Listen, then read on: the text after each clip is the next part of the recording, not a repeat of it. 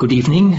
Welcome to Radio Evolve, our international webcast for consciousness and culture. Today, I'm very uh, happy to have Jeff Salzman from Boulder, Colorado, here in uh, our radio show. Uh, Jeff, welcome. Thank you, Tom. Good to be here. Thank, uh, good evening, everyone. Jeff, you've worked for quite some years with Ken Wilber. Uh, you were developing with Ken the Integral Institute. You were also co-founder of Boulder Integral, which is now the Integral Center in Boulder. But most people do know you for the Daily Evolver. I think it's a bi-weekly webcast that you do from Boulder, Colorado. Is that right? Yes. Mm-hmm. Yes.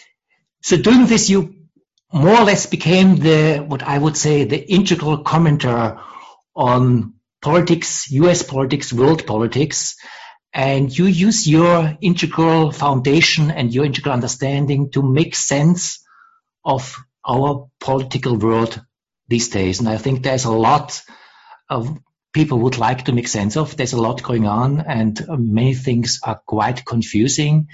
And I would like to just have this time with you and ask you about integral perspectives on this uh, sometimes irritating, sometimes also frightening development of uh, the politics of our time. The French uh, president right now is visiting uh, uh, the United States, uh, visiting the U S president, uh, Mister Trump. If this visit would have been a couple of years ago, there would have been two uh, guys, or one guy and one woman, from a Western democratic country, uh, kind of being together on democratic, pluralistic values, uh, defending the open society. With Trump in the White House, this is not so clear anymore. Well, who is who, who are we meeting when we are going to the White House in Washington? So, if I may, as a European, uh, uh, ask you as an American, with Trump in the White House, has America changed? Is something dramatically different? Do we still have the same United States of America that we uh, used to have since two hundred years? Or is something maybe really different? Mm-hmm. What yeah. is your take on the situation well, in the White yeah. House? If I may start with, with a little question for our conversation. Yes. yeah, we'll start with the easy questions.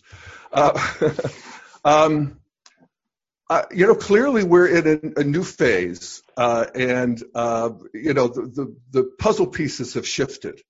And I, I think maybe to just start and orient uh, listeners to what we're talking about, uh, one of the things that integral theory posits, one of the theories, is that cultures as well as individuals evolve through these predictable stages of development. And currently in the United States, there are three major stages that are online, and they're all different worldviews. They actually live in different worlds. They think differently. They use different evidence. They come to different conclusions. And most of all, their hearts and their identities are different. And so these three stages are what we call the traditionalists. And these are people who are nationalistic, ethnocentric. They prefer traditional sex roles. They, they're not crazy, they're not multicultural. They like it the way it was. Mm-hmm. This is the Make America Great Again. This is the, you know, the traditionalist, religious. Mm-hmm. We, we got it. Then there's the modernists, and the modernists are secular, and they're achievement oriented, and they're not so religious, um, and uh, and of course they're. They are technocratic, and they built the modern world, which we live in. And and then there's the um, postmodernists, uh, and the postmodernists are the liberals, and these are the people who are multicultural, and um, they're sort of embarrassed by the patriotism and and and ashamed of the history of racism, and and they deconstruct these heroic stories that the traditionalists still believe in. Mm-hmm. So all three of these are online, and they're all vying for contention. And and what we realize, I think, or what I realize at least in this last election, is that any ideas that we modernists and postmodernists, and I would put myself there, we, we would actually posit there, there's another stage beyond postmodernism that we refer to as integral stage of development, which actually seeks to be friendly and to understand and integrate the best of all of these previous three. So, you know, let's put that out on the table too. So in some ways, we're having to do that now. And what we learned is that we're not going to be able to go forward into our modernist and postmodernist future without the traditionalists. They, mm-hmm. they're, they're, they're, say, they're not going to let us. Uh, and and so, tr- and, and we could see that throughout the developed world as a more national. More nationalism arises in the developed world. Brexit, uh, even in Hungary and, and, you know, countries where there's a more autocratic kind of a thing happening. Uh, and, and Donald Trump actually is in that, um, uh, he's in that category, except that Donald Trump is an interesting uh, character because we talk about traditionalism, modernism, postmodernism, and integrals arising. There's actually a stage, there's a couple stages before traditionalism, one of which we call the basically warrior stage. We refer to it as the red stage of development. Mm-hmm. And this is the stage of the sort of mafia boss or the autocrat, or it's actually pre um, logic, pre-truth, pre-law. And this is where humanity was for most of its history. Uh, and Donald Trump actually lives in that category, which is egocentric and um, loyalty. And what I say is the truth is the truth. And um, so it's so interesting that we elected this throwback candidate uh, to sort of, as, as I heard a traditional woman say yesterday, she's Uh, there, there's all these evangelical women are having a big conference in support of Trump. I mean, it's astonishing. These women, Christians for Trump. And, and she put it very well. She said, we weren't looking for a husband in Donald Trump. Mm-hmm. We were looking for a bodyguard. Mm-hmm. In other words, we wanted somebody who's going to go up against these globalists and multiculturalists and these abortionists. Mm-hmm. You know, and all of the stuff that is so anathema to the traditionalists, and we wanted somebody who's going to fight them. So that's where we are. And um, so we have this red president, this sort of egocentric warrior president representing traditionalists in this fight against, you know, modernists and certainly postmodernists. Mm-hmm. So from a European perspective, this is very surprising. I mean, we were looking at America always as kind of uh, the beacon of uh, liberal democracy. Uh, whatever American imperialist is also about, but America was all, always an open society. It was always a democratic society. It was always a society that was in favor of global cooperation. And all of a sudden, we have a president, a U S president, who, as you say, is kind of a warrior, ethnocentric, pre-Jews president, and we are looking for explanation. How could this happen? Mm-hmm. Why? Why? I mean, if this something like this happens in Hungary, um, I have more understanding for that. Hungary has a very complicated history with uh, the First World War, with fascism after the First World War, uh, with Nazi occupation, with the Second World War, its inclusion, Second World War, communist uh, the opening to the democratic society, which was, let's say was less than ideal, and uh, the Hungarians saw more of the shadow side of the market uh, democracy, and also Hungary is a Is, is a nation in Europe that has its own very specific ethnocentric identity more than others. So you can understand that in a complicated situation like this, a small nation like Hungary, uh, uh, for example, I mean, we can talk about other European nations, have a, a, a time right now where they're looking back into their very traditional ethnocentric identity and are very skeptical about what a democratic open society is about. But we think, or we thought, that the United States has such an established foundation in liberal values that, of course, you were talking about traditionalists. We, we we are used to traditionalists being also president of the United States. I mean, somebody like Ronald Reagan or the Bush administration definitely was, or we are traditionalist presidents. But this is something different. This mm-hmm. is something very different. And the question is, how how came this about from a perspective uh, that you call an integral perspective that is aware of these different cultural frameworks people live in, the traditionalist, the modernist, the postmodern, as you described it? Why this setback? What is, what are the reasons for setbacks? And is, was this something necessary? Is this something helpful? Or are we in for something quite scary and dangerous? Well, that remains to be seen. I actually am on the side that it's, uh, that we will, um, uh, we will live through this, and we will uh, be, be a better country for it, actually. Uh, the, the founding fathers, if you will, of the United States, uh, they knew Donald Trump. Donald Trump was not somebody that was would be a surprise to them. This was the guy they were specifically creating the Constitution to contain. And we'll see how that works, actually. I mean, so we have an investigation into Donald Trump that may bring him down. We have, uh, well, we have several investigations. We have sort checks and balances in courts that are ruling against him con, con, uh, or, uh, consistently. So uh, we'll see if the actual modern system, because the American Constitution is basically a modern system. It's the rights of individuals, democracy, and so forth. They're big markers of modernity. We'll see if we'll see if it holds. I, I suspect it will. Because uh, Donald Trump's key supporters, his really strongest supporters, is maybe twenty-five or thirty percent of the, uh, of the voters. There is another, you know, twenty percent who sort of approve of him in, in, in the abstract. So, so that's that's one thing I would say, that it, it, it remains to be seen what's going to happen. Now, how did this happen? And particularly, l- let me talk about two things.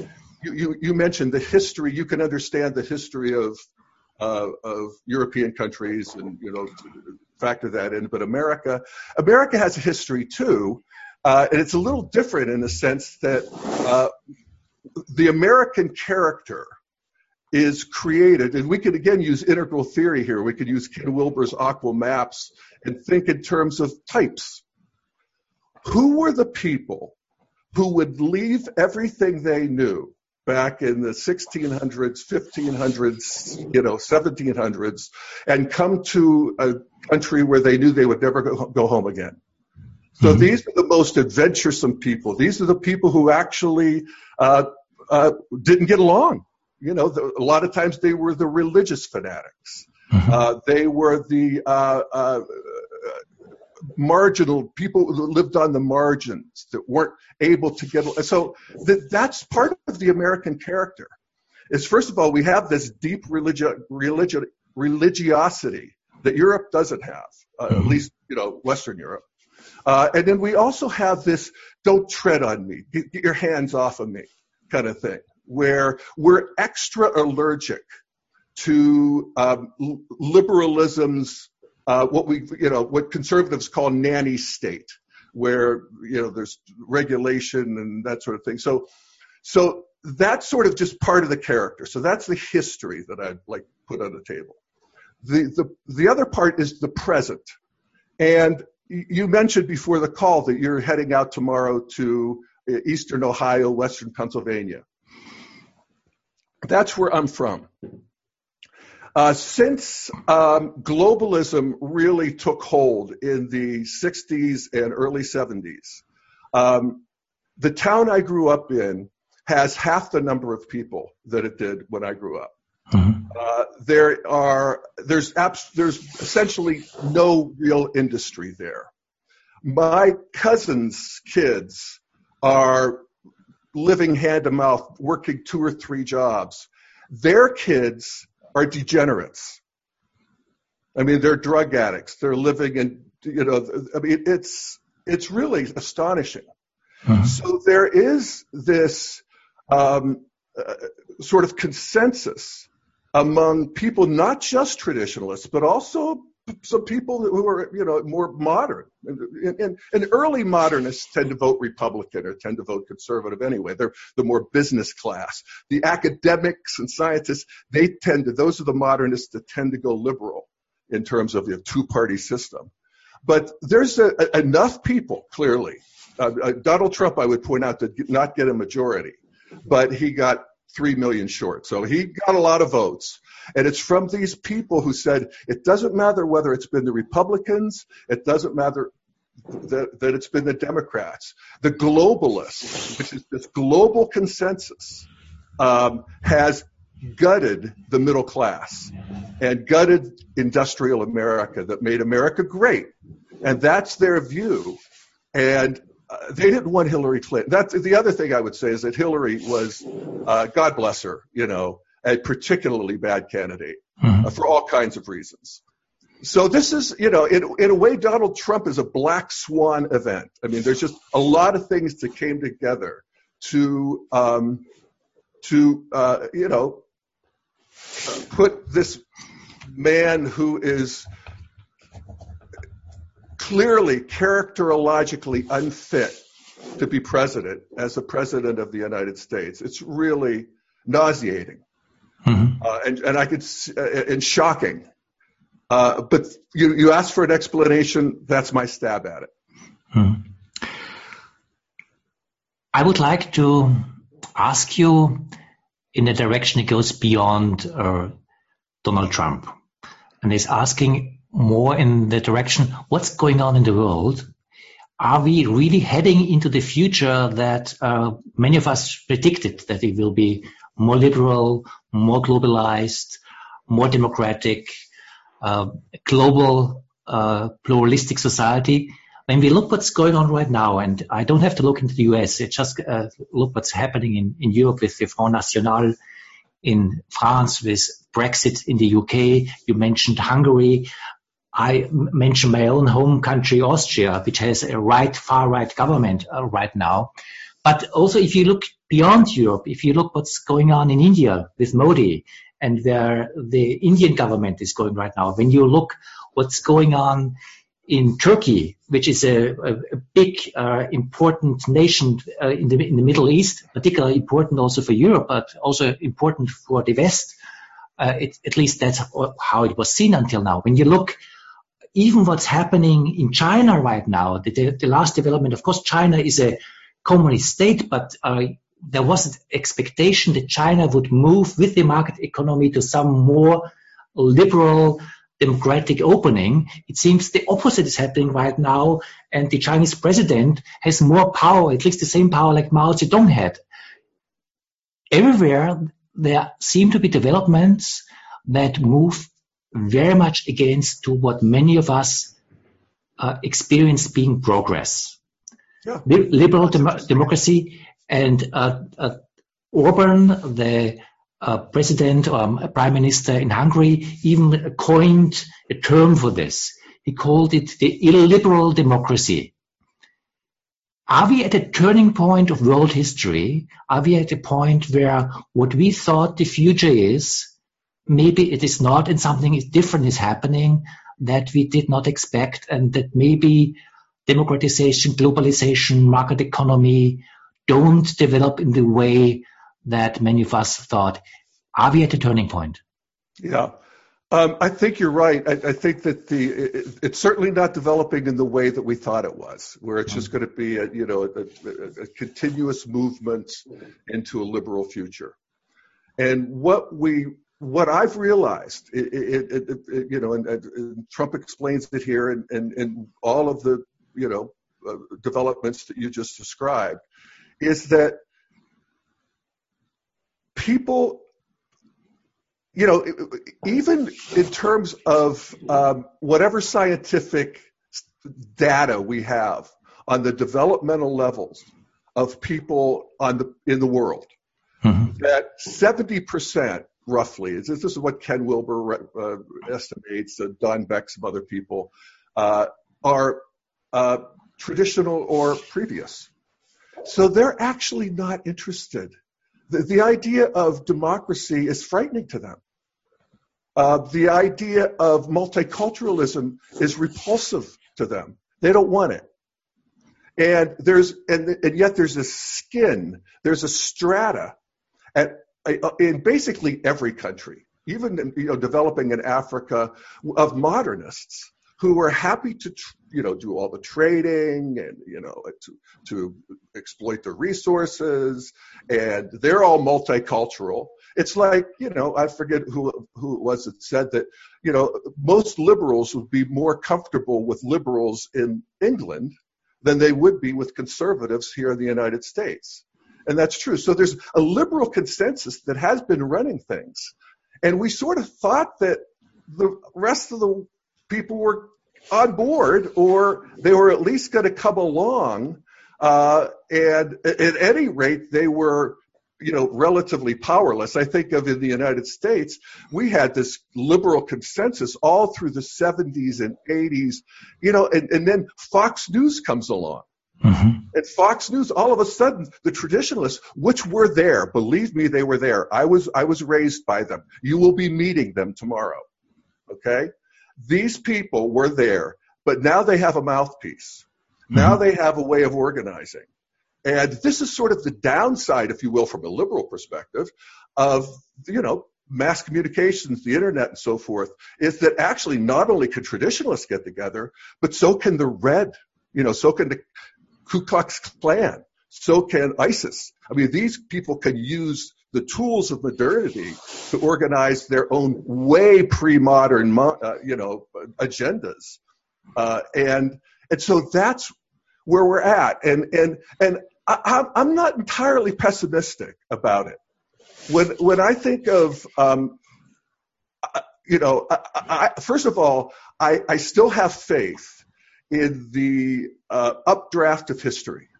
Mm-hmm. That people, and particularly the younger generation, is you know getting more and more modern. They're just getting more and more multicultural because of the internet, and in ways that are harder to um, you know fathom, in a way, harder to quantify uh, than you know to see Erdogan in Turkey and you know Duterte and you know these people who are sort of autocrats, uh, Putin.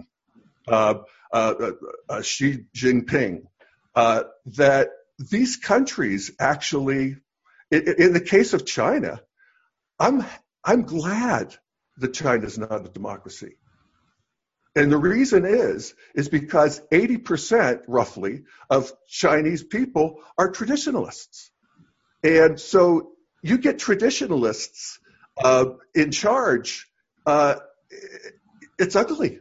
You know, they're still they're still deeply ethnocentric. They believe in the superiority of their race, and um, and so to have a modern government sort of trying to manage that, trying to bring that country into the future in a way that is appropriate for them, I'm open to that. I, I, it doesn't have to be a liberal democracy like we have in you know or thought we did in America. Mm-hmm. You know. It could be different, especially if, if it, think of the case of Turkey. So Turkey was, in a sense, forcibly modernized by Ataturk. The people, they, they, they weren't there yet. Just because they started dressing in Western dress doesn't mean that that's where their heart was. And so this deep Turkishness still wants to be felt. And they want to be seen. And that's actually the part of it that is evolutionarily beautiful, is that there actually is something about these cultures that we modernists and postmodernists were happy to leave behind. In a way, I'm happy that I have to now uh, uh, look at this, my own strata of traditionalism mm-hmm. that is in my own body. Mm-hmm.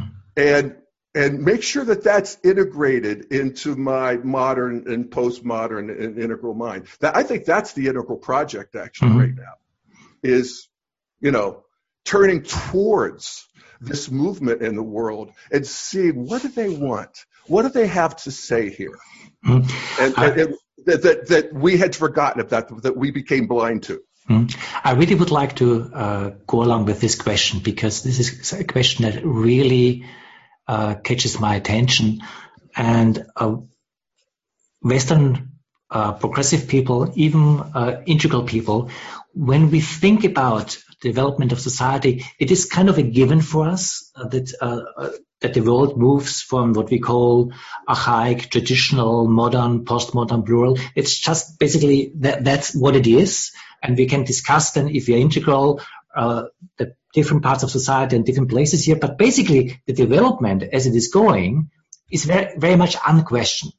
Right now, it seems that we are also in a time in history where something uh, more than historic happens, uh, which I would call the end of five hundred years of Western domination. five hundred years ago, a European colonial power started to conquer the world, the Portuguese, the Spanish, the English, and uh, America is uh, kind of a hair of this de- development, being the kind of uh, Uh, main power holding the Western c- culture uh, as, a, as a global culture. Right now, we are close to the point where China will be the most powerful economic country in the world. Part of the crisis that we experience in the United States, particularly, is that a nation that is so much built on its own success story, on an identity that starts with the pilgrim uh, coming to an empty, so-called empty land, not talking about the indigenous population there, uh, creating the greatest nation of the universe and being God's own nation. And all of a sudden, it seems to be shaky. Something is happening. Uh, there, there are the Chinese are becoming more than just equal in this. There are other Uh, understanding of what it means to be human that is not uh, uh, derived from our own European, Christian, Western Enlightenment tradition that has different, uh, uh, to a big degree, completely unknown traditions for us. Who really knows what Confucian or Taoist cultural development meant? Who has any idea what this is? Not talking talking about the development in pre-colonial uh, and colonial India and uh, uh, there's a different understanding of what it means, means to be human. There's a different understanding what human development is about. All of a sudden, we, the West, including the integral West, are not the only paradigm that yeah. the world is seeing itself. Yes. Is this not part of what this scary situation in the world is about, that well, we also have to look? There may be other stories coming up that we have to listen to. That integral maybe means to means to be also an integral in that sense that we have to Uh, go beyond our Western integral perspective and see that there may be voices coming in that we start to listen before we put them into an integ- integral scheme. Hallelujah, man. Yes, I think that's right. I don't think that we're going to be able to move into this the to, to the future without what you just said being fully seen. Like, what is Chineseness? It's not just this, you know, skyscraper. It's not just this, this, you know, factories. It's what is this with the the, the history that they have, the the Confucianism. What it, you ask all the right questions. What is that? What we know now is we're not going to be able to move forward without that being fully seen and integrated. Mm-hmm. That's the same is true with Persianness, mm-hmm. with Germanness, with whatever it is. I mean, we all want to be seen, and uh, and it's not going to be this homogenized, globalized, multicultural, blenderized thing. And uh, and I think that's exciting. I think it's, you know, fraught with danger, but I do think that there is probably a, an appropriate niche in the political scheme these days for illiberal democracy, actually. Mm-hmm. I think that that may be exactly where a country needs to be as the natural forces. And, and, and let's not lose sight of this. This is the part of the integral story that I think is, is uh, you know, well established, is that we will continue to evolve. And there are, you know, big categories of things that happen as we evolve, you know, and as we see more and as we become rational, you know. I mean, we we left can, cannibalism behind. We left slavery behind. There's things we that are permanent acquisitions of humanity that will continue to be.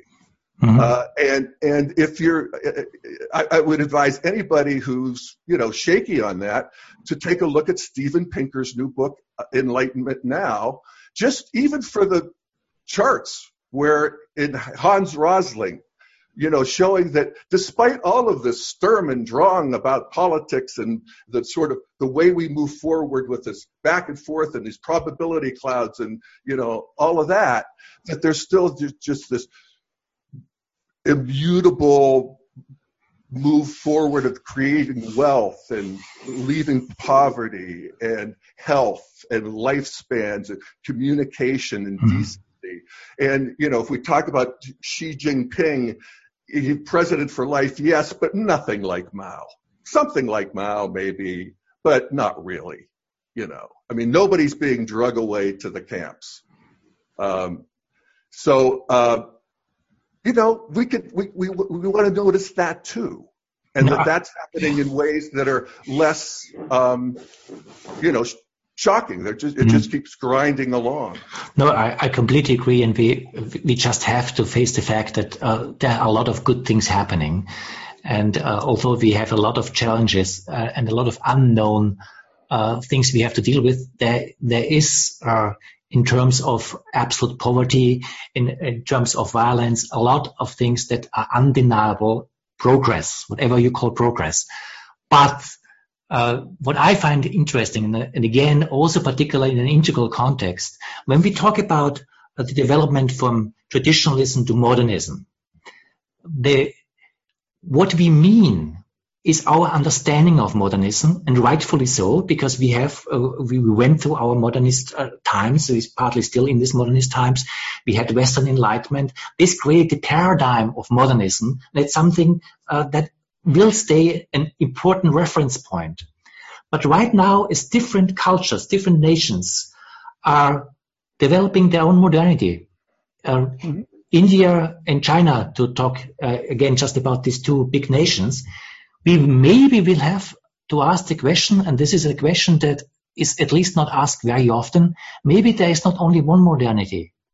Maybe what we call modernity is modernity, but it's a particular form of modernity that in retrospect we at some point will call, yeah, that was the European-American modernity, and that had particular uh, uh, specifics that were universal modern, and this is this and that and that, rationality, whatever it may be about, and there were specifics uh, uh, that were very European, and the Chinese modernity didn't have that at all, and the Indian modernity, uh, the African modernity or whatever, developed a different form of modernity, and all of a sudden we will say, oh, wait a moment, what we thought modernity was about was just one form of it.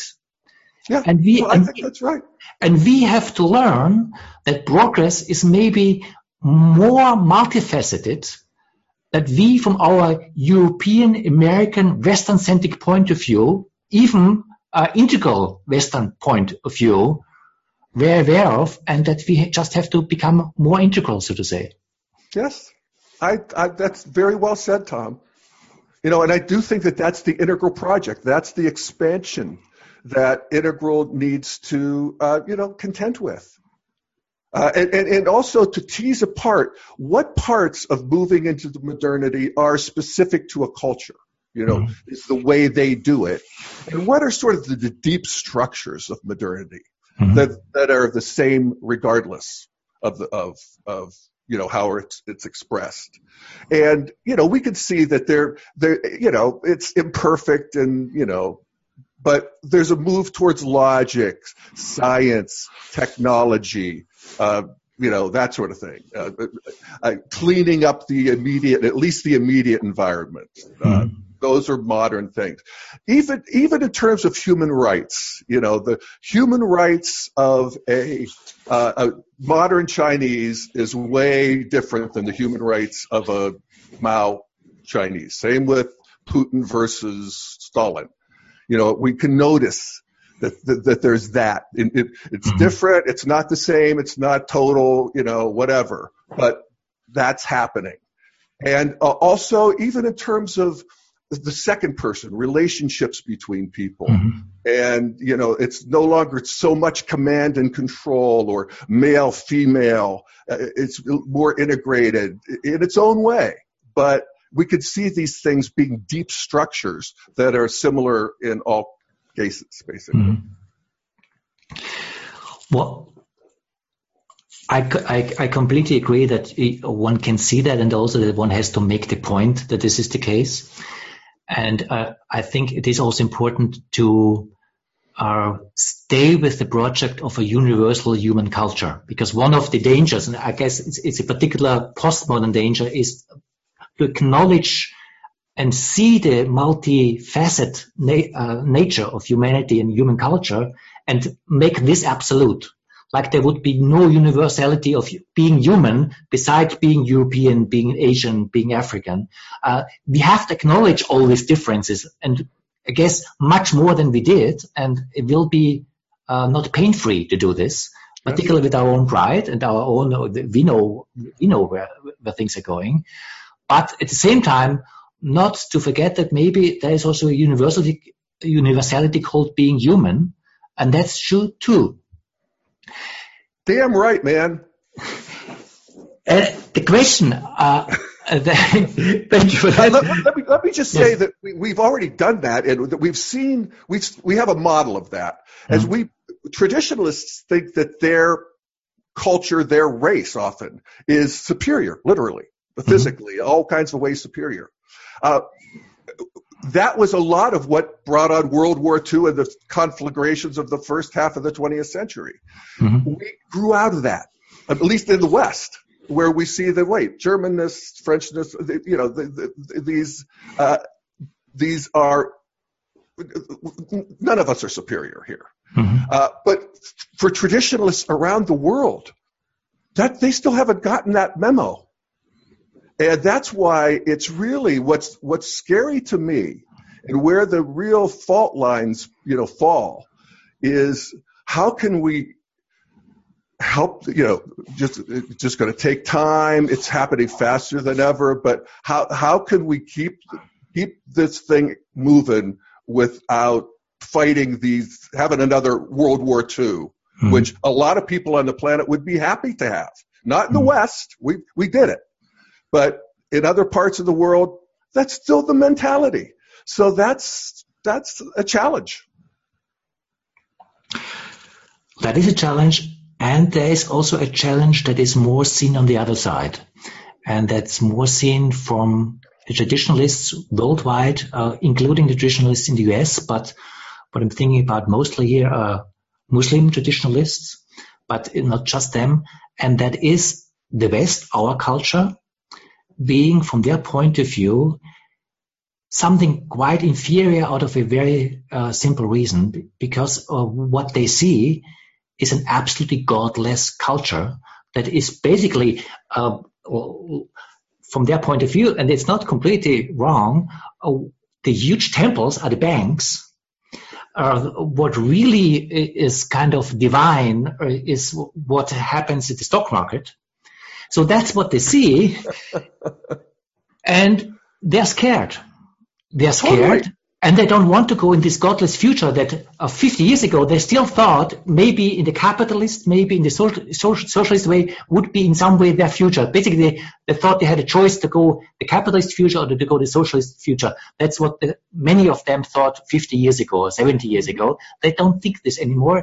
They think both versions are are not the way to go.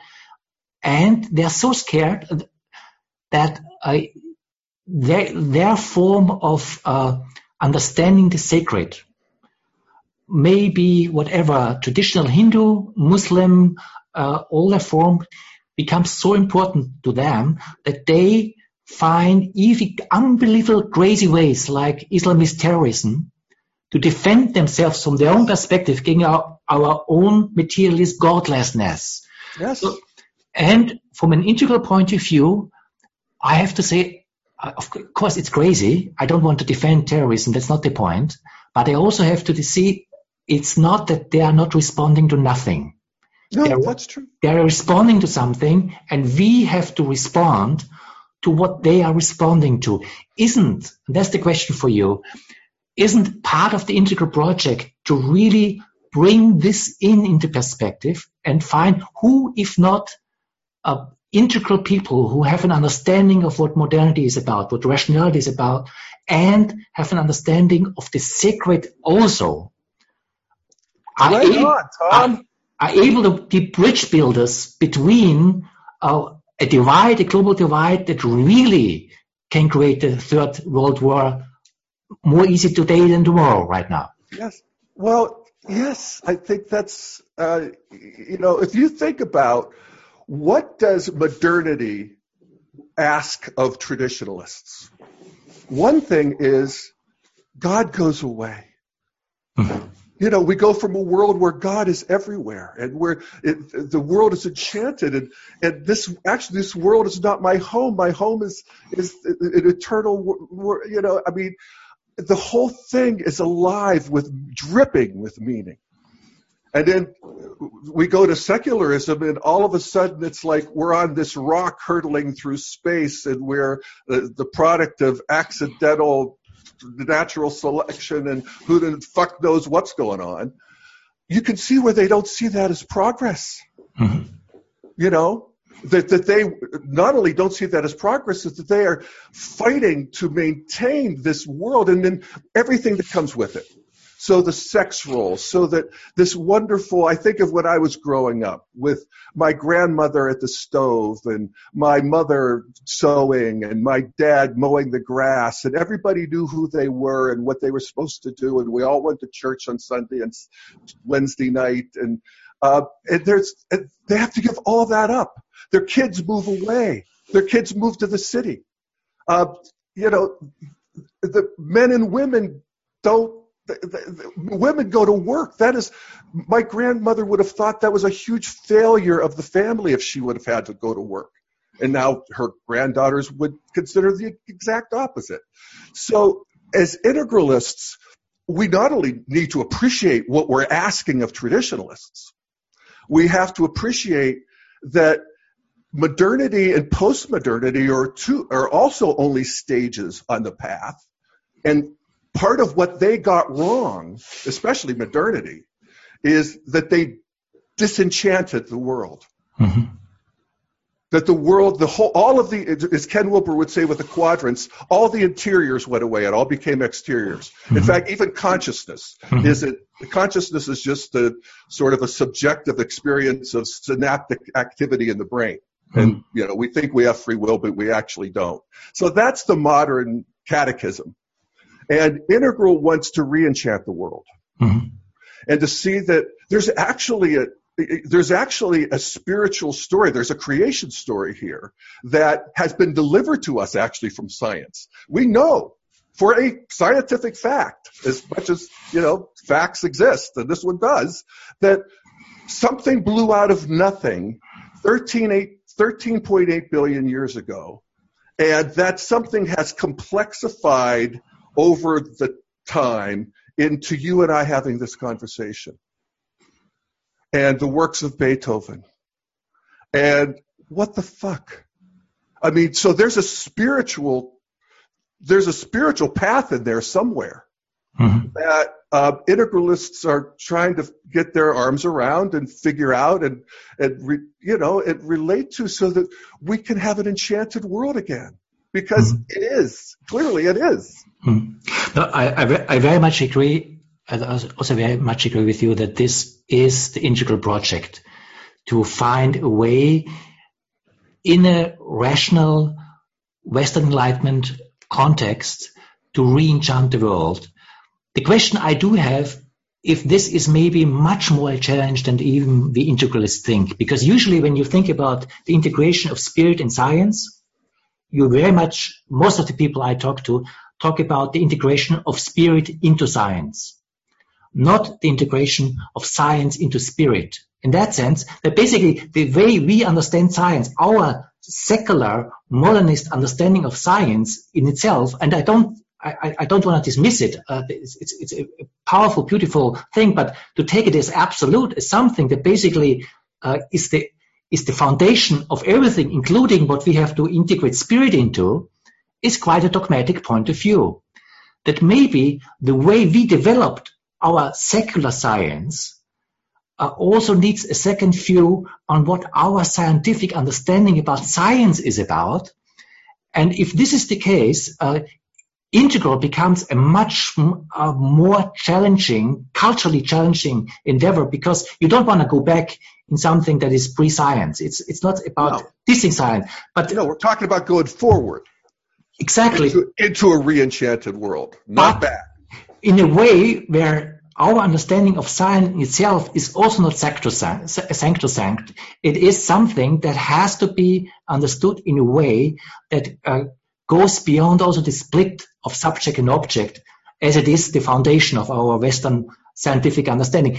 Uh, that's something that um, uh, we just to, to see that, that basically there are tasks at hand uh, that are pretty uh, big, but uh, if we want to create a bridge to uh, Taoist uh, understanding of reality, to Indian understanding of reality, that in some way you can call this traditionalist, but in some way, in particular, uh, talking about uh, Taoist understanding, where a lot of uh, the, the perspective is much more a process perspective than an object perspective, maybe there's a lot that the Chinese culture has to teach us in order to find new forms of integral. Totally. And how exciting is that?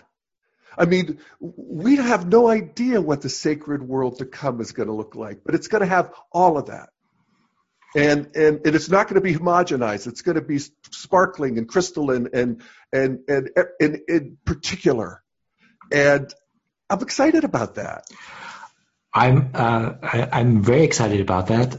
And I think, uh, I mean, we, we got a far away from talking about Trump and what's happening right now in the White House. Oh, let's talk about Trump more. We are, in fact, at the end of our, of, of our time. And I, I think it's, uh, uh, I think it's, it's also important to see that what is going on, also the irritation process. And I'm, I'm not talking about just Trump as Trump, but I'm talking about Trump as a phenomenon of a first a nation, talking about the United States, that is deeply insecure about its own role in the world because something is changed that has never changed in the history before. Uh, a deep insecurity about what the West is, because after five hundred years, our role is changing completely and we don't know where we are going. And in this uh, point of time, to have an understanding that there is a universal history, that there is something like progress, and there's a multiplicity of perspective that we have to bring together, is maybe the real integral perspective that we have to bring also to support the political process, as complicated as it may be. Yeah, beautifully said, Tom. I, I, I, I, I'm so excited about it.